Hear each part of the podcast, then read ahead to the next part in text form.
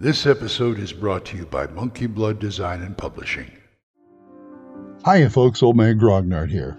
Imagine, create, play. Monkey Blood Design and Publishing is a publisher of products for role playing games from the theater of the mind glory days of the 70s and 80s to the in depth rule systems of modern gaming.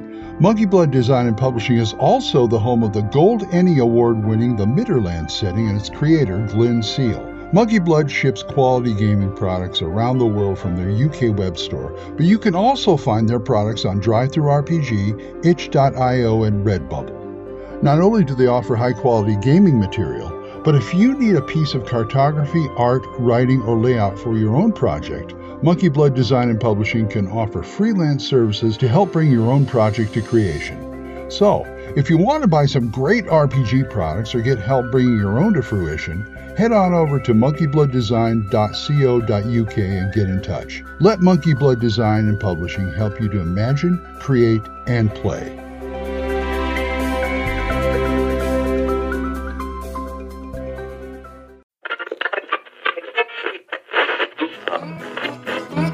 Abandon all hope, listeners. You're listening to Radio Grognard, the OSR podcast about stuff with your host, Glenn Hallstrom. Hiya, folks. Old Man Grognard here. Hope you're all doing well. It's a nice day. Hey, talk about encounters, random and otherwise, mostly random.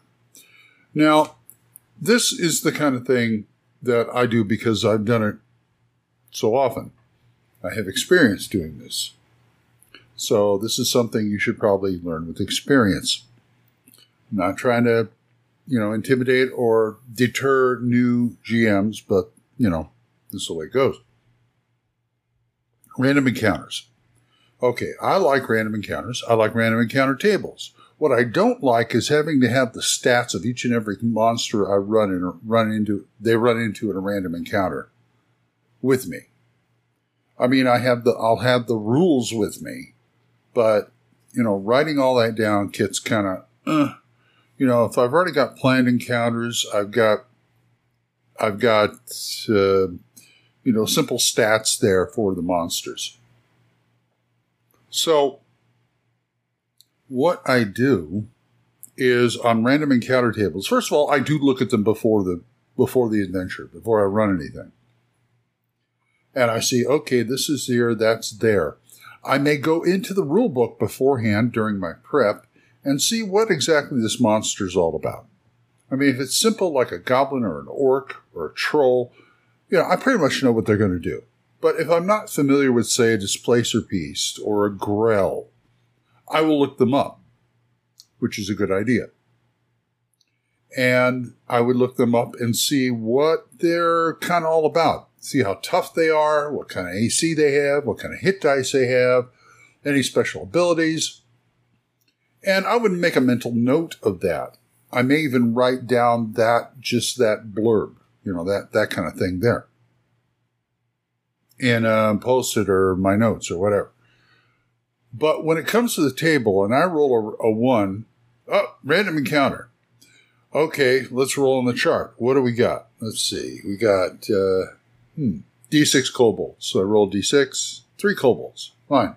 I know what kobolds do. I know how tough they are. And if I don't, I can make an educated guess because I did my prep beforehand and I did look up, the, I didn't look up that because I know what a kobold does and I know, you know, how power, powerful they are. And I still rely on, when I encounter balancing in my head, I rely on total party levels versus hit dice of opponents.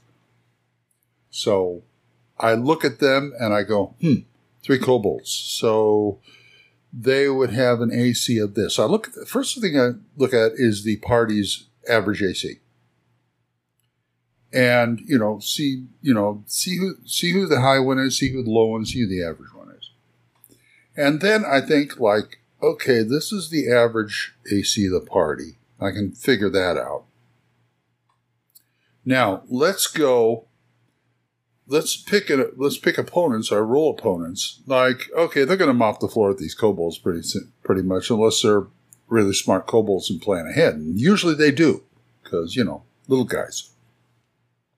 So I would look at a regular monster, say they rolled, hmm, okay, uh, a displacer beast, fine. Now, I know it has special abilities, which I will use. And that affects the total party levels versus hit dice, because I would give a few, a couple more hit dice, you know, to balance out and therefore the special abilities. But as far as AC and hit points go, uh, hit points, I can kind of guess how tough it is. All I have to do is look like, oh, it's got three, it's got four hit dice. Okay, uh, I'll give it a 18 hit points. And as far as AC goes, I look at the average party, party AC, and figure it one to two AC either way. One to two AC tougher, one to two AC weaker. Usually tougher. And I think that's a fair, that's a fair, that's a fair uh, fight right there. Now, I'm only talking about one one displacer beast here. What if you got three? Well, that's going to be tougher. You can average out the AC on those two and look at it and go, hmm, is this going to be a tough fight? Yeah, I guess it's going to be a tough fight. Now go ahead with it. So you pretty much you can ball see this is the kind of things you can ballpark so you can figure out roughly how the battle's going to go. Roughly. I mean, you never know what's going to happen. You also got to take into account the PC's got some tricks up their sleeve too, which is what I encourage. See, all this stuff I like doing because I like being spontaneous that way. And, you know, if I can, if I can, I, if I can figure something out in my head and then go, that makes the game go faster. Everybody's happy. Everybody has a good time. You know, I, I have made mistakes in past, like the, um, the aforementioned four giant spiders against the first level party. That was a mistake. But you know, I, I rarely do that anymore because I've been running for so long. And this is the kind of thing you should think about. Think about, you know, just if you got your same old monsters, you know, you pretty much know what they're going to do. So you don't have to, th- if you roll them on a random account, you really don't have to think about it or look anything up or anything like that. Unless there's some extenuating circumstances like the, like the Kobold Chief has this hoo ha big uh, relic or something, artifact that he's using. Or maybe there's a shaman amongst the bunch and he can throw spells, things like that. So that's pretty much how I I, I kind of judge random encounters. You know, ones I weren't ones I didn't plan for, ones I weren't expecting, basically. Anyway, I got to go start my day. So go ahead and do that. And if you guys like what I'm talking about, you want to talk to me about this or anything else, oldmangrognard at gmail.com or you can drop a voicemail on Anchor. We're monetized, so as little as 99 cents a month, you too can help support this program, and I would thank you. Single donations, go to my Kofi page, ko-fi.com slash oldmangrognard, or my PayPal tip jar, paypal.me slash oldmangrognard. I'd like to thank these people who do give to me monthly.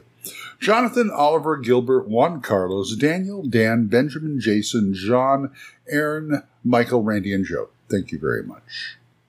For other good podcasts, we have Dan Greg's The Yung, Y-U-N-G, Yung, Yung Grognard's podcast, Kevin at the Red Caps podcast, Daniel Norton's Bandits Keep podcast, Randy and Joe's Biggest Geekest podcast, Big John Allen Large's Red Dice Diaries, and my friend Erik Tenkar's Tavern Chat. So, until I see you folks next time, keep the dice warm, and I'll talk to you later.